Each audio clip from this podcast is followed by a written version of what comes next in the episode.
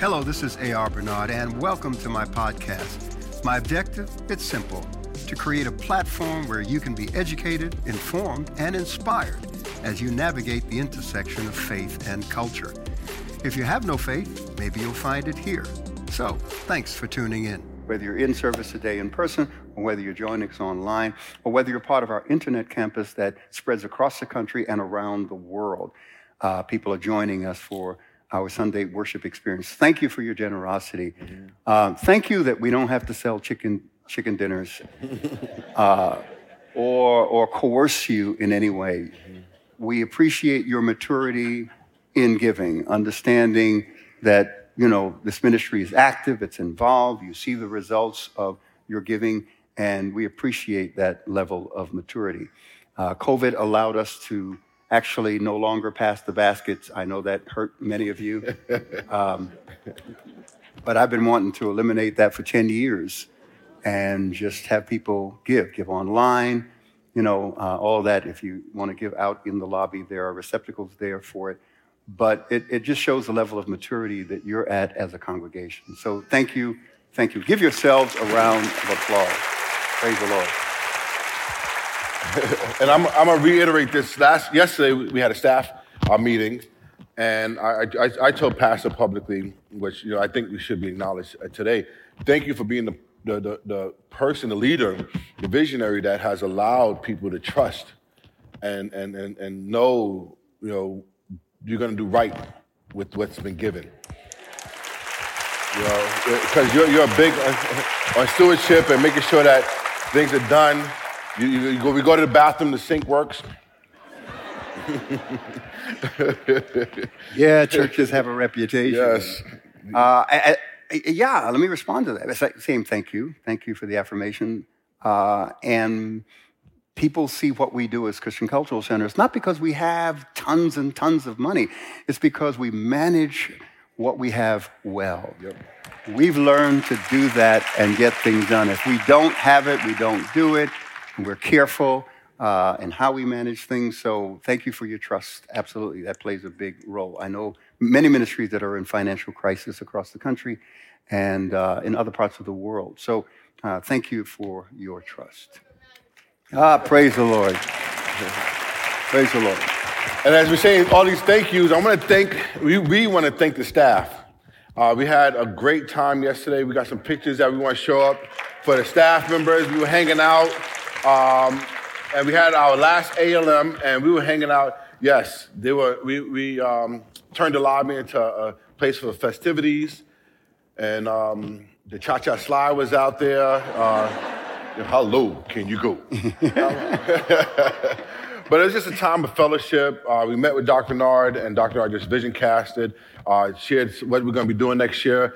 Uh, if you're not on staff, we're not going to repeat it today because you should have been on staff and you know you you know what's going on, what's happening. And uh, personally, you know, within the personal aspect of the ministry, and you know, next year you'll get it probably New Year's Eve or something. See, when you're on staff, you're in the know. Yes.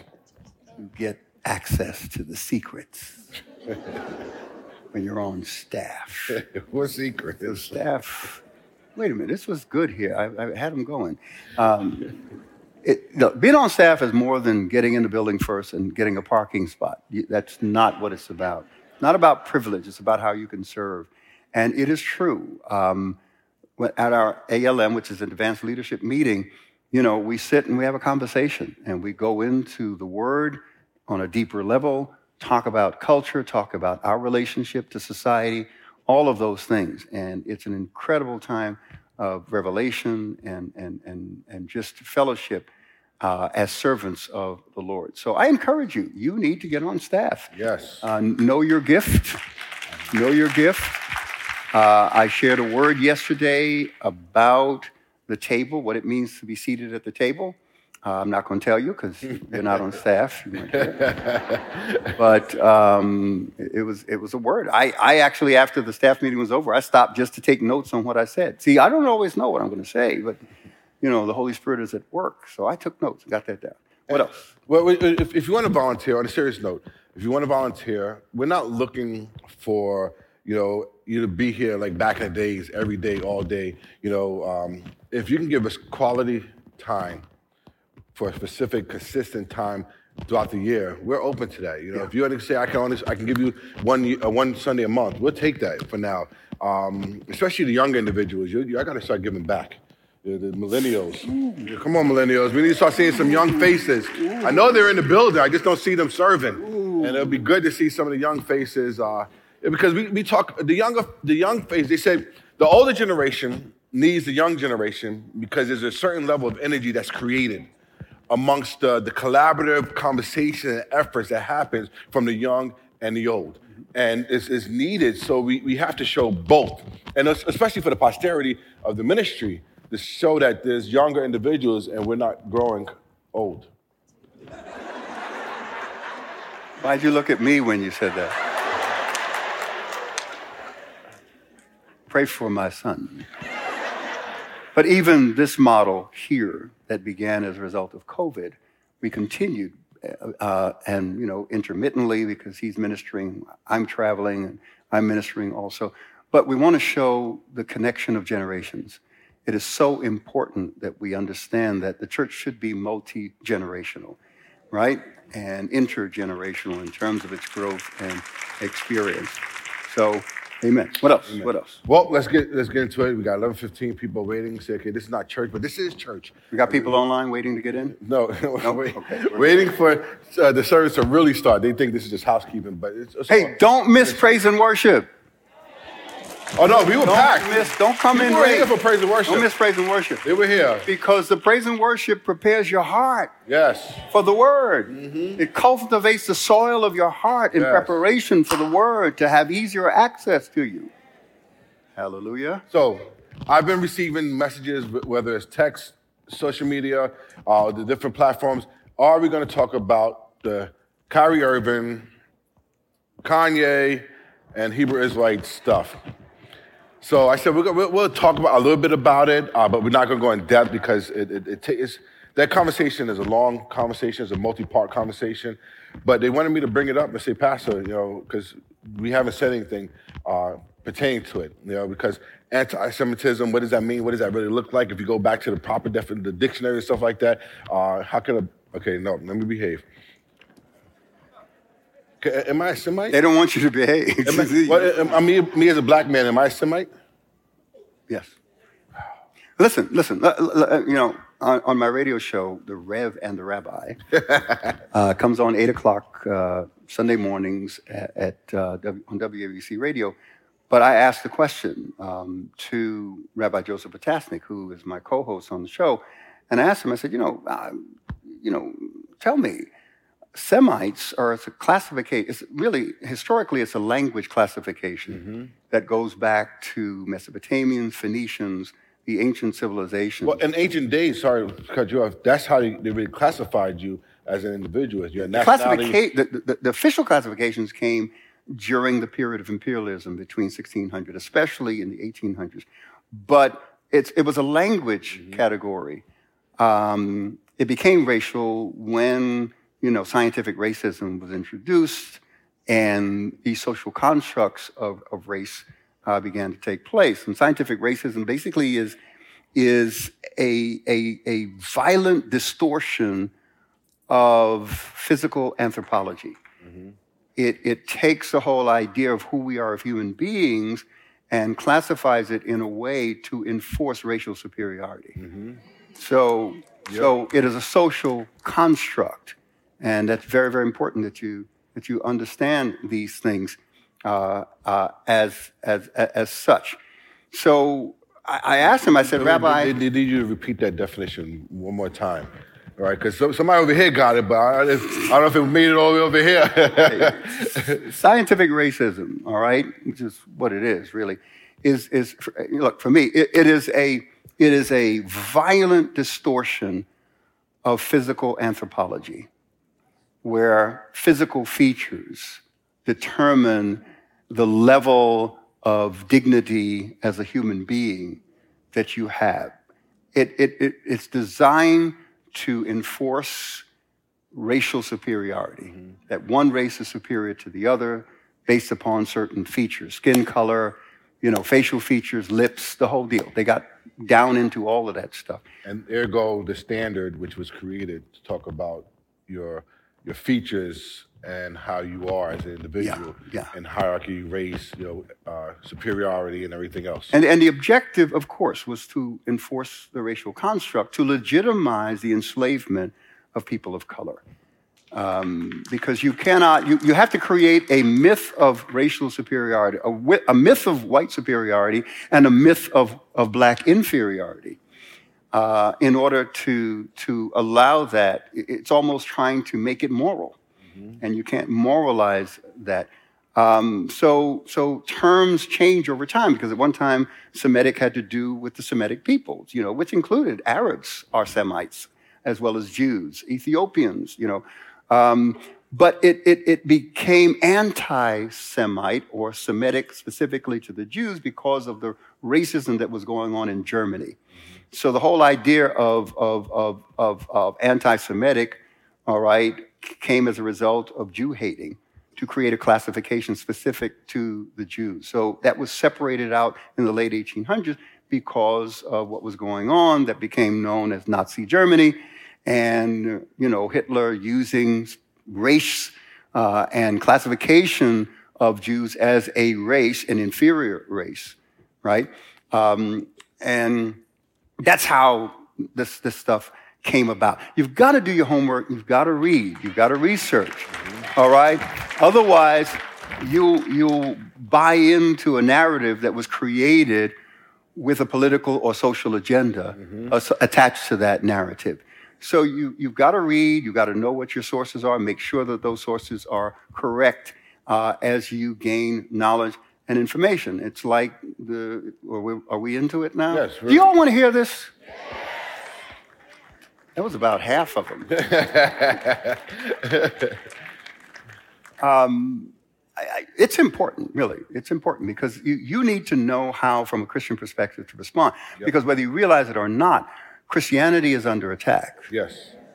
All right? There are alternative religious systems that are going after the legitimacy of Christianity and using it within the conversation of race uh, as to why black people should reject Christianity because it's a religion of the oppressor. And the aggression is going to increase. Yeah, we're going to see more eruptions and manifestations. Things are going to get worse before it gets better. And that's why, remember, the answer is always the, the church. Yes. So if Satan can attack and undermine the voice, the prophetic voice, the moral voice, the humanitarian and redemptive voice of the church, then he can wreak havoc in society. And evil traffics in deceit Yep. and chaos. Uh, that's what evil traffics in. So, so it's, it's important that we clarify these things um, because it's, it's also an attack on the church. So, so it became specific to Jews with regard to what was happening in, in, in, in, in, in Germany.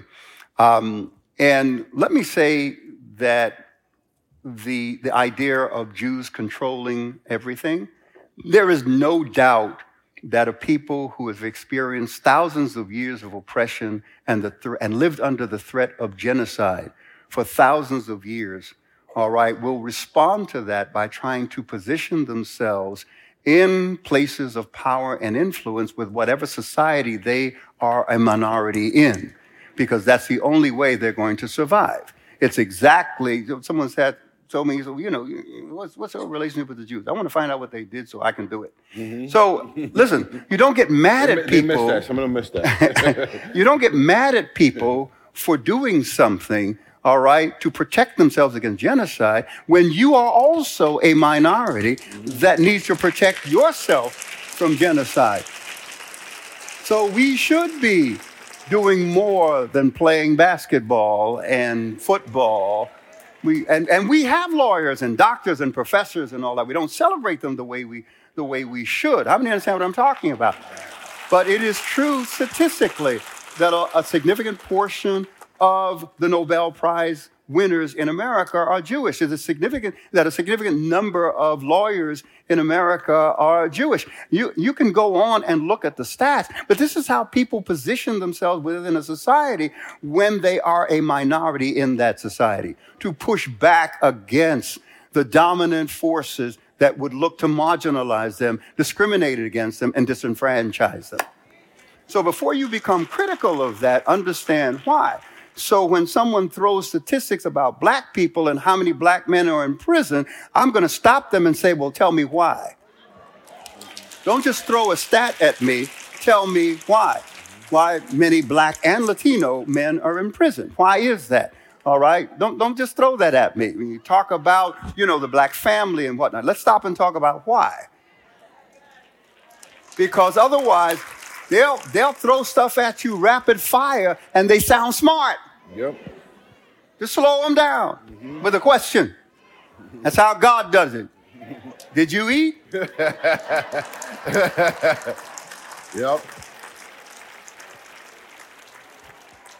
So, so, but, but where that comes from, it, it comes from, uh, gosh, it, it is, there's a, there's, a, there's a fraudulent document that was circulated in the early 1900s um, here in the United States and, and in, in Europe uh, as well. And I'm trying to remember the, the name of it. Gosh, I've got so much stuff in my head. um, trying to remember the name of it, but but um, it was a document that was fraudulent, and it was used to to spread to to, to really stir anti-Semitism. Uh, it's called the Protocols of the Elders of Zion, also called the Protocols of the Learned Elders of Zion.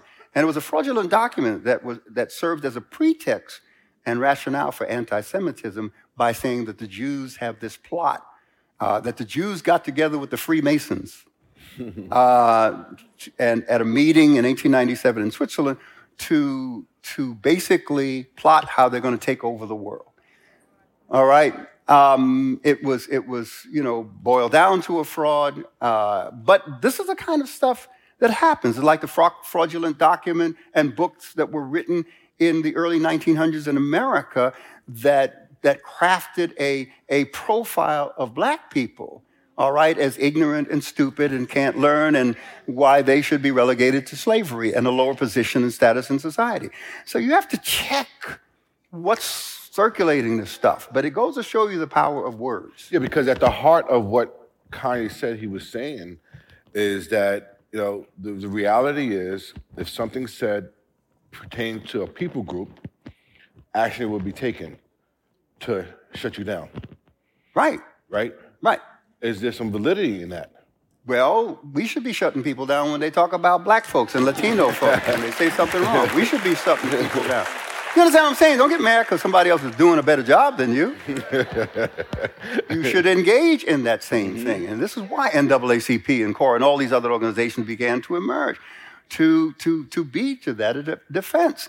Uh, I think it's, it, we have to be careful because we can get, become very comfortable because changes have taken place. Mm-hmm. But changes have not taken place to the degree that it has eradicated this sickness that is part of Americans' history.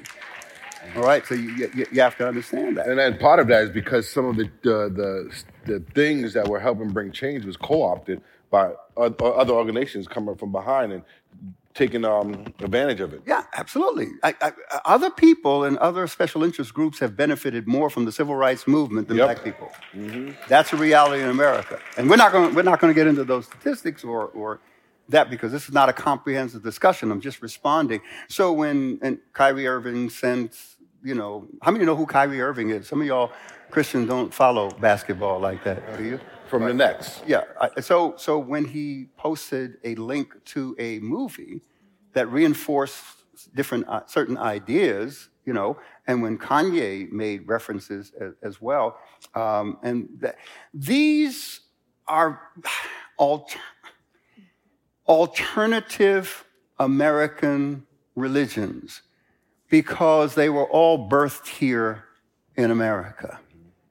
All right? So when we're talking about the black Israelites, the Hebrew Israelites, yep. we can call them, um, Jehovah Witness, uh, Mormonism, um, Seventh Day Adventism. I mean, I can go on and on and on of religions that started here that hook themselves but don't necessarily have the kind of history that mainstream uh, Christianity and Islam and, and, and Judaism have. All right, so these are there are these are American constructs, folks. American religious construct here. It's like the Nation of Islam, which, which I came out of when I got saved. All right.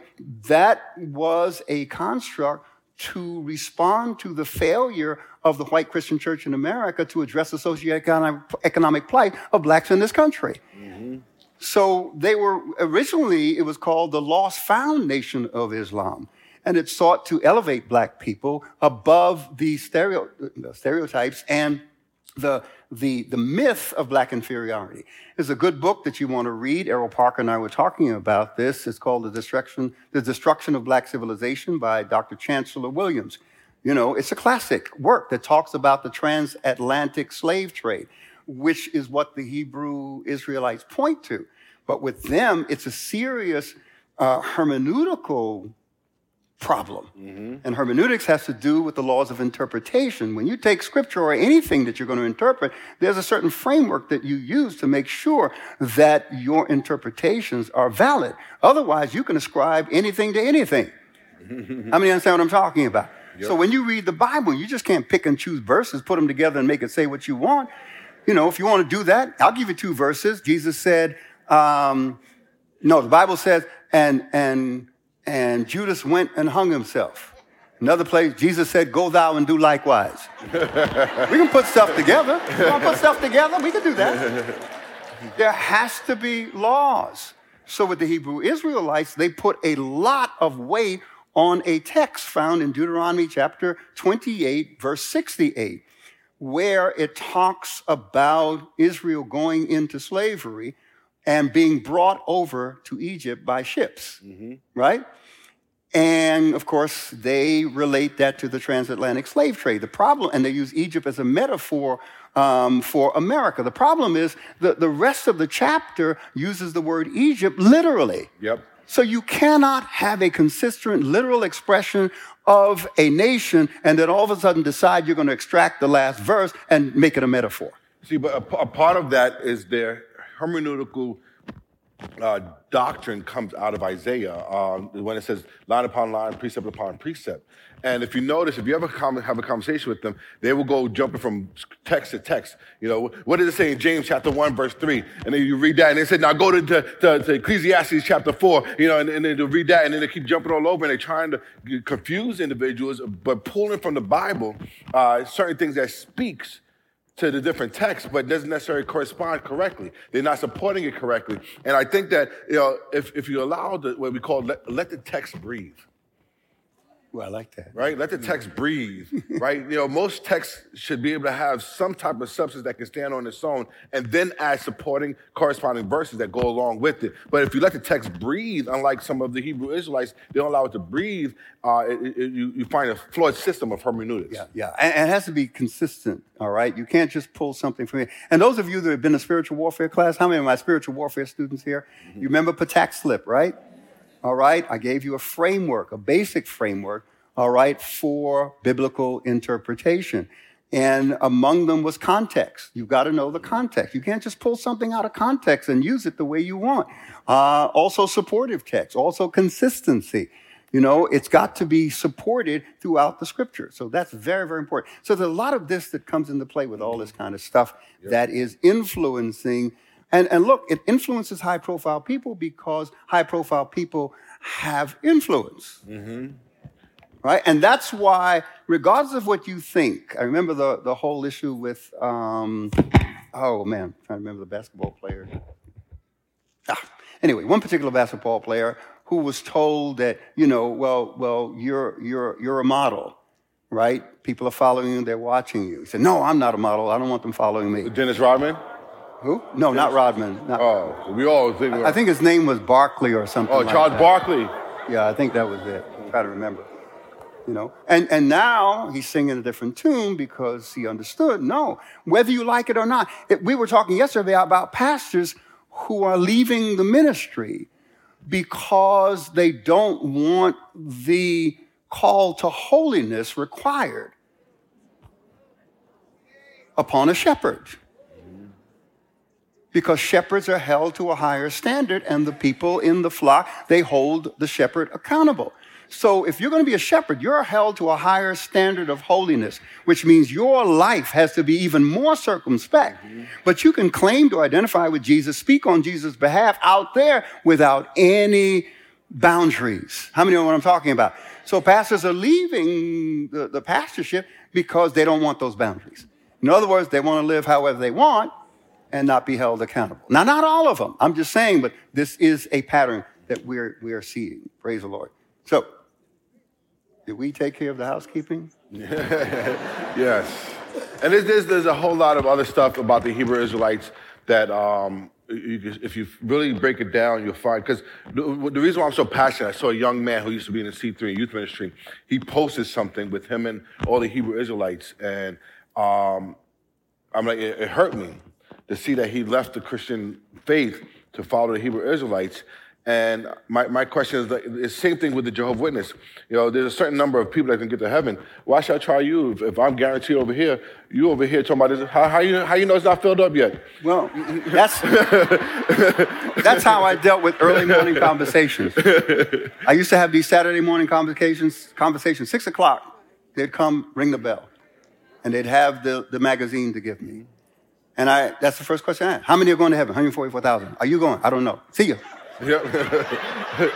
you can't guarantee me. Why am I going to even spend time working like this for something that I don't, I don't know? And, and, and, and I, they bring that up because a part of their argument is that they're the descendants of Shem, right? Uh, which is a, was a black man. But my thing is, and they, they say that if you if your father is black, you're considered black. Therefore, it leads you back to the Hebrew Israelites, right? But there's a flaw in that that that that idea because if that's the case, and if if Shem is black, that means Noah was black, and if Noah is black, Ham and Japheth was black, so everybody's black.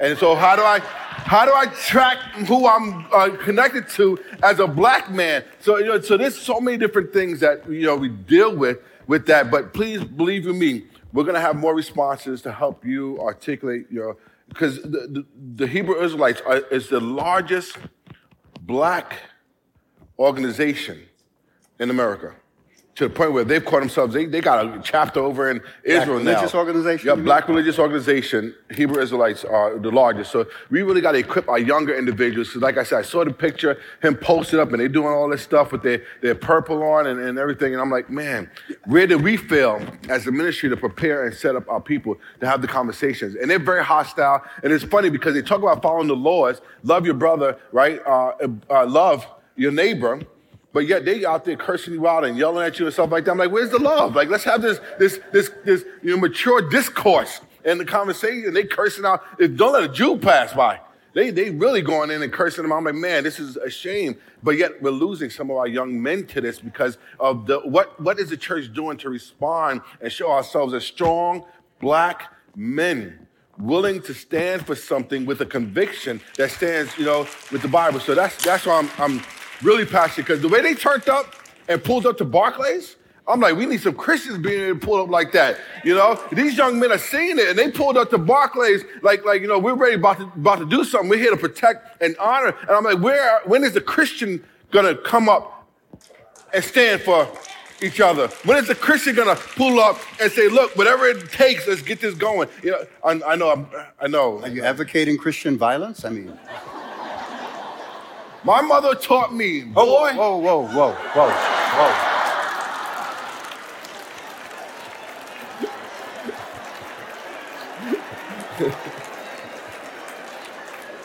Cuidado. no, but this is a good. Mommy said, "Don't go around hitting people." She said, "Boy, but don't stay hit." Please pray for Pastor Karen, my lovely wife.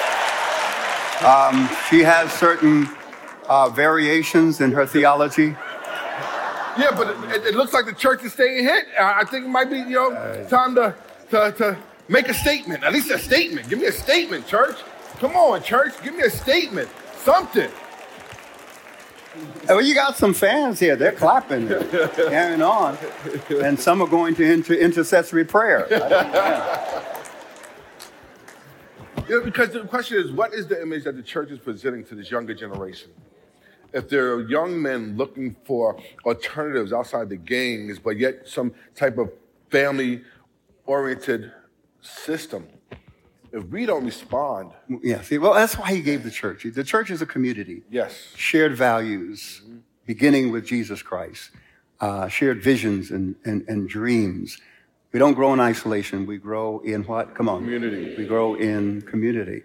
And so it makes sense that, that Satan would attack and undermine uh, in any way that he can and try to steal the power of the only uh, entity that Jesus declared will live from generation to generation and not fall to evil. Remember, the gates of hell. Come on, you read the book? will not prevail. I will build my, come on, Church. and the gates of hell will not prevail against it. Remember, weapons will be formed, but they won't prosper. Mm-hmm. Weapons will be formed, but they won't prosper. And that's the critical thing.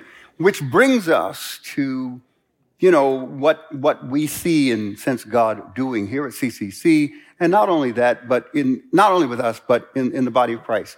Um, write this down. Expectation sets the atmosphere for change. Expectation sets the atmosphere for change.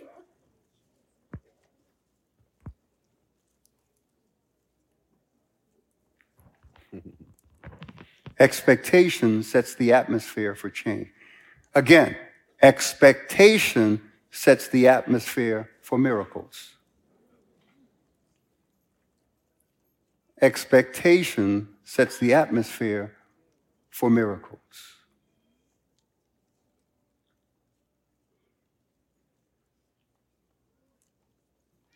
So you can take a look at it in Acts um, chapter 3, where there is uh, a crippled man who was crippled from birth. And he was a beggar, and he would beg outside the temple. So everybody knew, the community knew who this man was. They knew that he was born this way. And Peter and, and, and John come up to him, and he looks at them, right? He fixes his eyes on them, and he begs from them, right? The beautiful thing about the passage, we don't have the time to, go, to look at it, but it says, he looked at them expecting to receive mm-hmm. something. How many read that text? Yes. that miracle. And of course, Peter responds, Silver and gold I don't have, but such as I have, I give to you in the name of Jesus. Rise up and walk. The man was healed. He started leaping. Everybody was rejoicing. The people who knew who this man was, they're blown away from the power, by the power of God. But the, the, the- that little nugget is very important. He looked at them expecting to receive something. So what God does, and last week I talked about hunger and being hungry. And if you didn't get that message, you need to get that message. All right? What, what does God do in preparation for revival? He creates a hunger. Yep. He stirs the expectations of the people because expectation sets the atmosphere for change and for the miraculous. Mm-hmm. God is stirring the expectations of our heart so that he can respond with something new, something fresh, and take us to the new level of ministry, et cetera. And I believe it's happening across the country and around the world as I speak to, to pastors. But what it's going to require, because we've moved from church's entertainment back to what it should be, and that is connecting people with God, discipling them, getting them what? Rooted and grounded. Rooted and grounded. And I point to this text because Pastor Jamal, yesterday, he asked me, he said, Dad, what's the difference between rooted and grounded? You know, and Ephesians 3:17 in the King James translation, it says that we are to be rooted and grounded in love. In fact, let's throw that text up there. And the reason why I asked him is because if King James version. nowadays they use those words interchangeably. But I think those words have different meanings. In the King James translation, it beautifully, because it's two different Greek words that, that are expressed there. And we'll get into the language, but let's look at what rooted means, all right? It, it means to establish deeply and firmly. That's what rooted. When you're rooted in something, it means you're established in it. The roots go what? Deep and they're firm in terms of their connection to the soil, to the context that they're in. Got it? So when you think about something being rooted, mm-hmm. you're, talking, you're thinking about it being what? Deep and firm. Deep and firm. All right? And when you're thinking about, about, about grounded, grounded means well balanced and sensible. And I'm talking about anointed common sense, the wisdom of God. Balance is the key when you think about being grounded. And in a, in a world and a culture and a nation at a time where the extremes have exercised such great influence on our society, we need people who are rooted and grounded. Rooted and grounded. And how many know the difference when you talk to someone who's rooted and grounded and someone who's not? Mm-hmm. Yeah. People who are not rooted and grounded, they're all over the place. They don't have any anchors. They're all over the place. So their response to circumstances and situations are sporadic and random. There's no consistency. There's no, nothing thought through carefully. And it tends to be knee jerk reaction all the time. But notice verse 17, in, let, me, let me go to it. Ephesians 3.17, uh, in, in King James, right? Let me catch up. 3.17 and King James Version.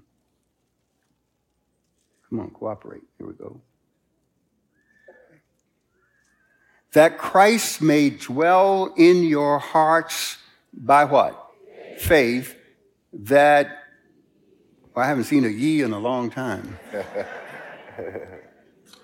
I'm sure Kanye saw this. Anyway, that Christ may dwell in your hearts by faith, that you, being what? Rooted. Rooted and grounded in oh. love yeah, love is to be the motivating factor. Love for God and love for neighbor. That's what it all boils down to, Jesus said, right?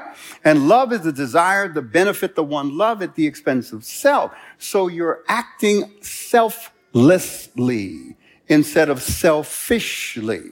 Because all of the, ten- the tensions within society is because of the selfishness that goes on in the human heart and, and expresses itself out in societal relationships rooted and grounded in love. Love is that powerful.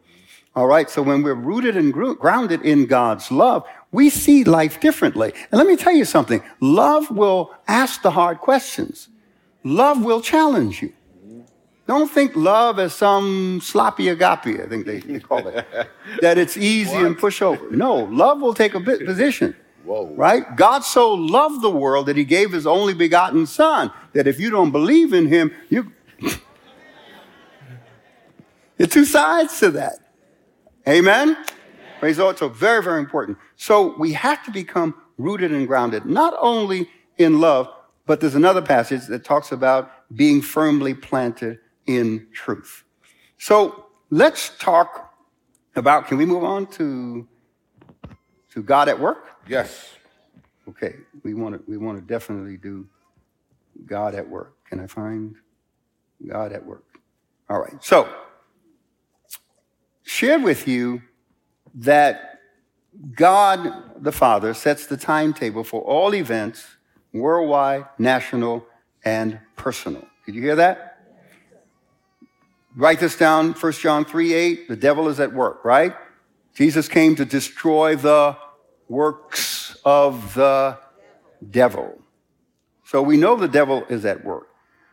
When I was in a Pentecostal church, I thought the only thing that God did in the world was save souls. That's where my, my head was. I had to learn and grow until I realized that God is much bigger than that. So God is at work redemptively, right?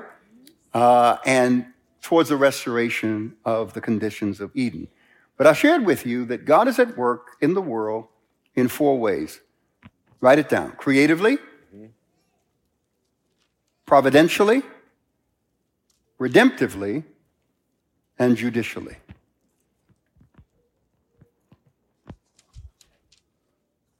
God is at work in the world. God at work. He's at work, he's at work on a societal level and on a personal level. How many of you believe that God is at work in you? Both to will and to do of his good pleasure. Am I quoting scripture? You better believe I'm in the book of Philippians. God is at work in you. He's transforming you. He's conforming you to the image of Christ. He's releasing his power through you. You become his agent, his ambassador. You become his eyes, his ears, come on, his heart, his hand to touch, his feet to walk into certain contexts to bring change. So God is at work in the world. He's at work creatively. He's at work providentially.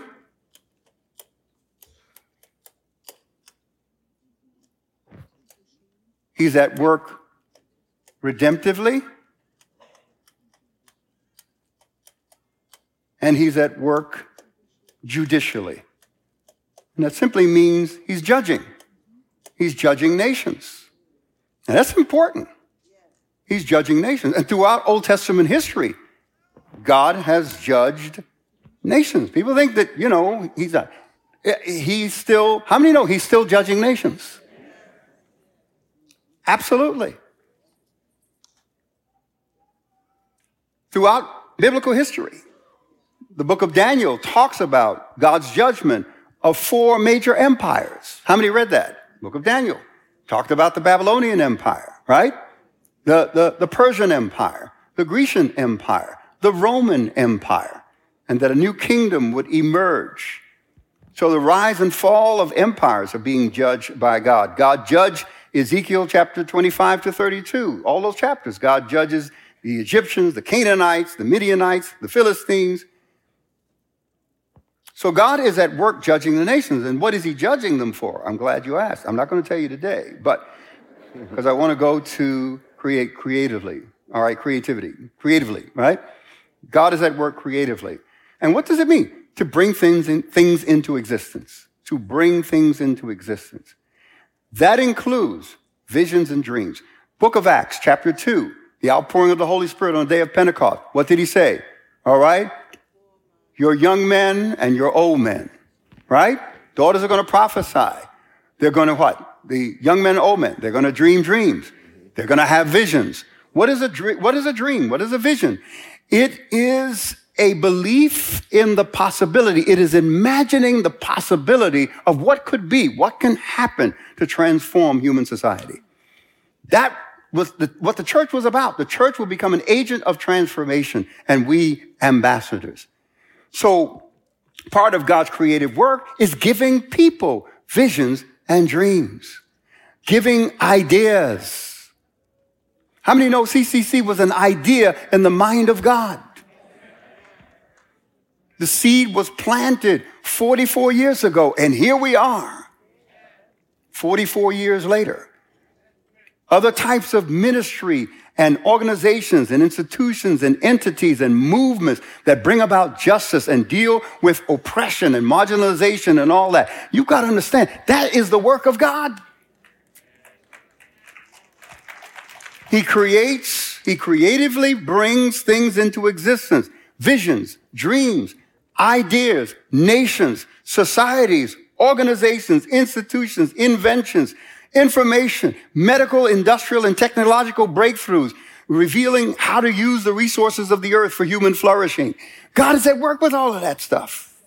How many believe that? See, God's got to be bigger than just your Sunday worship service where you come in and say, Praise the Lord, praise the Lord, brother, praise the Lord, sister. It's bigger than that. And if you, and, and, if you don't see God bigger than that, you'll never see him as able to deal with your little circumstance or situation. Don't make God small. We serve a big God. Turn to your neighbor and say, neighbor, we serve a big God.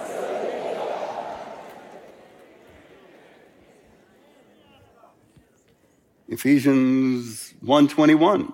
Ephesians 121. Let, let, let, let, let's look at it. He's at work. He's giving ideas. He's giving creativity. How many believe that?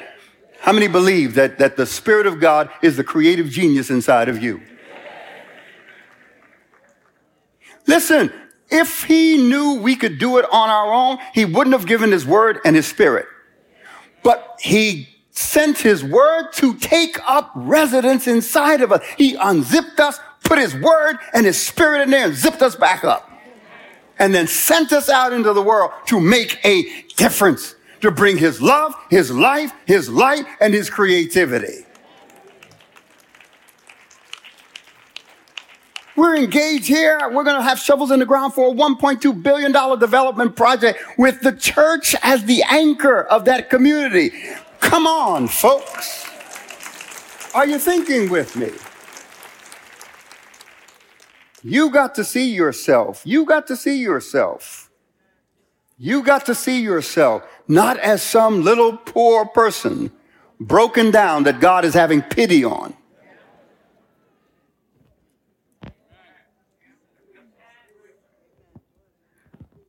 Turn your neighbor and say, He's preaching about somebody you know.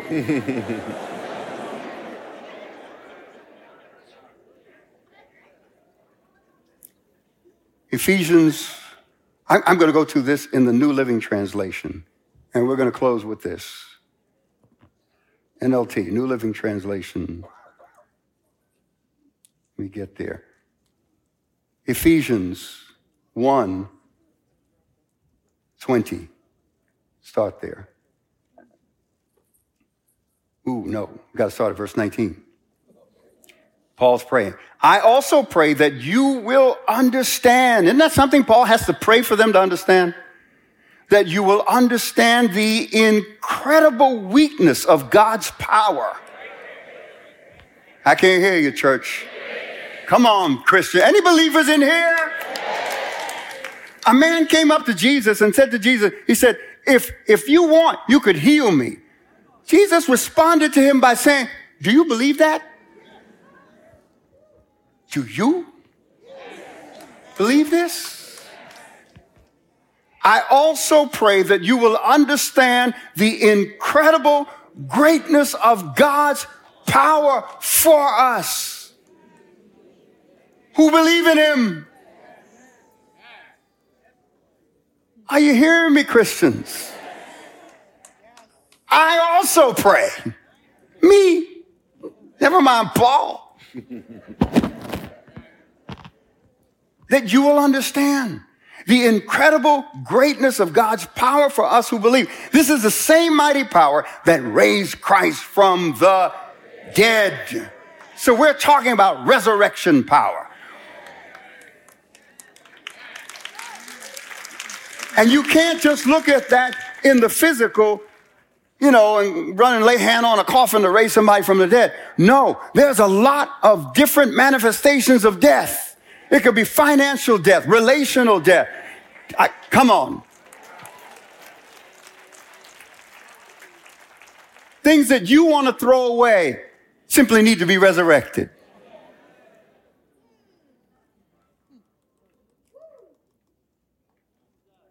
This is the same mighty power that raised Christ from the dead and seated him in the place of honor where? Come on. At God's right hand in the heavenly realms. Now, he is far above any ruler or authority or power or leader or anything else. Not only in this world, but also in the world to come. Never mind the world to come. Did you hear that first part? He is far above, come on, church, any ruler, authority, or power or leader in this world. Right here, right now. Some of you are waiting for Jesus to come back in order to get powerful. Right here, right now. So when I'm sitting with institutions and leaders and those in power, I'm conscious that whether they realize it or not, accept it or not, believe it or not, doesn't matter. They answer to a higher authority. I don't care if it's politics, business, I don't care what it is. I'm conscious at that table. I'm sitting at that table saying to myself, Jesus, what you gonna do here? What are you gonna approve here? What are you gonna pass here? What are you gonna stamp here? What are you gonna validate here? What are you gonna push through here? Because I know who has final say so. The word has final word. Oh, come on, saints.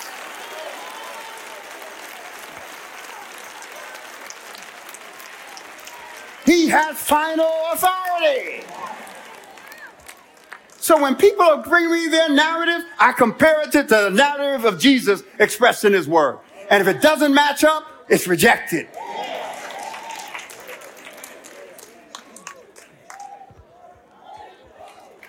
I'm sorry, I got excited like you.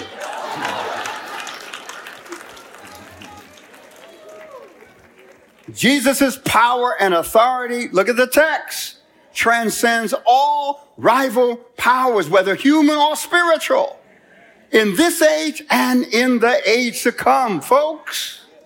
There is no situation we will ever encounter that is not ruled by Christ. I'm going to try that one more time. There is no situation for the believer. Come on.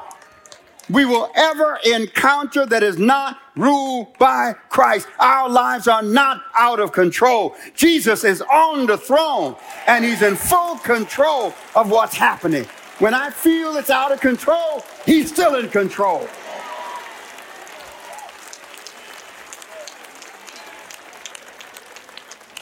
And he administers his rule for our benefit and his glory. So we're going to benefit out of the process if we stick to it in faith, and he is going to receive glory out of the process if we stick to it in faith. We got to stop here, PJ. Come on, we need to wake up. You talk about gathering and black Israelites. Come on, we need to wake up, realize who we are, because all of these movements are about identity. And there is no greater, no more powerful identity than the one that we have in Christ. It transcends race and culture, ethnicity, class, education, economics.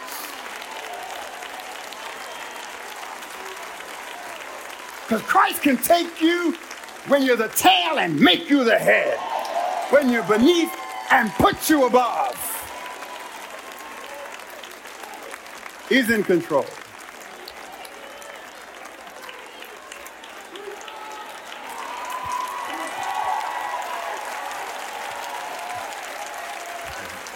What are we going to do with this? Come on, what are we going to do with this? He wants to fight? Come on, let me give you the weapons of our warfare.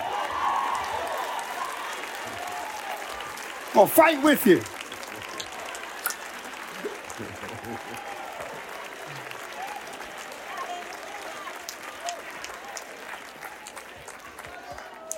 Ah. Come on, give him praise. Give him praise. You've got to know that you know that you know that you know who is in charge.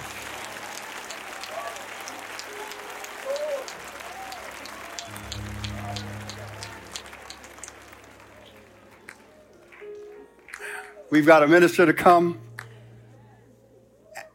And Minister Misha is going to pray. He's going to skip the recap and pray. Come on, Minister. We need some prayer power. That's what we need. pray from his heart. Pray God's anointing in preparation for God's revival and renewal. Hallelujah. We are ambassadors. You're an ambassador in every field, in every sphere of influence, no matter where He's planted you. You're an ambassador, whether it's education or, or, or, or government, no matter what it is. You're an ambassador. Come on, anoint us in prayer. Hallelujah. We bless your name, oh God. Let us bow our hearts as we go to God in prayer. Father, we thank you. We thank you, Lord, for inspiration. We thank you, Lord, that you have given us the breath of life. We thank you, Lord, that you give us the word of truth. We thank you, Lord, that you have walked us through experiences over and over again, and you have led us through the valley of the shadow of death. You have protected us from dangers seen and unseen. We've seen it throughout our lives. We've seen it acutely in these in these last two and a half years. But we thank you, Father. We thank you because we may go through experiences, we may go through moments, we may find ourselves with moments of fear, but you have not given us a spirit of fear but of power and of love and of a sound mind. So we thank you, Lord, for this season, oh God, this place, oh God, of preparation. Lord, we thank you that inspiration leads to preparation. And we thank you, Father, that we come into this place to receive word. We come into this place to receive truth. We come into this place to be transformed by the renewing of our minds.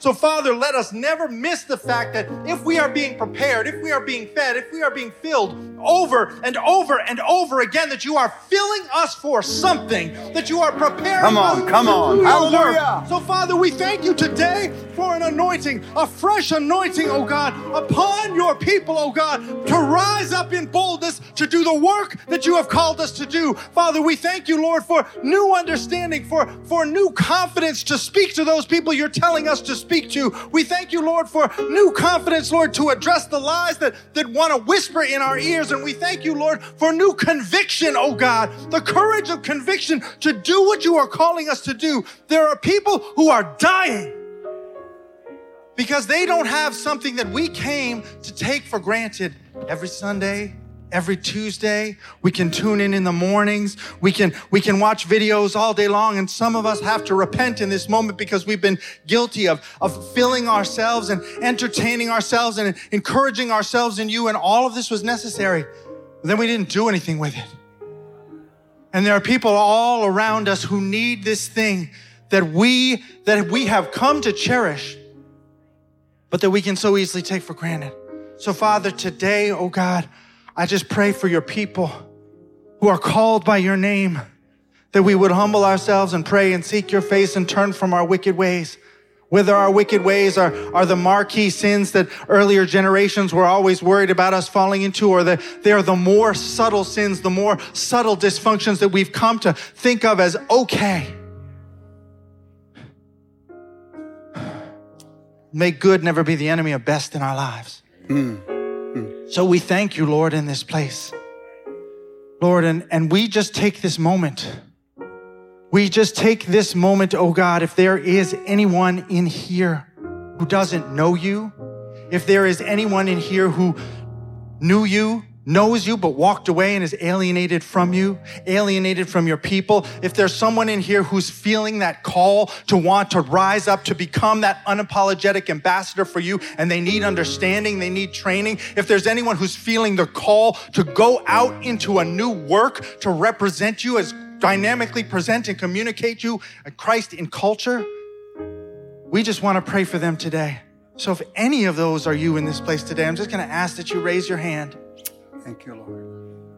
Thank you, Lord. You got a word today, family.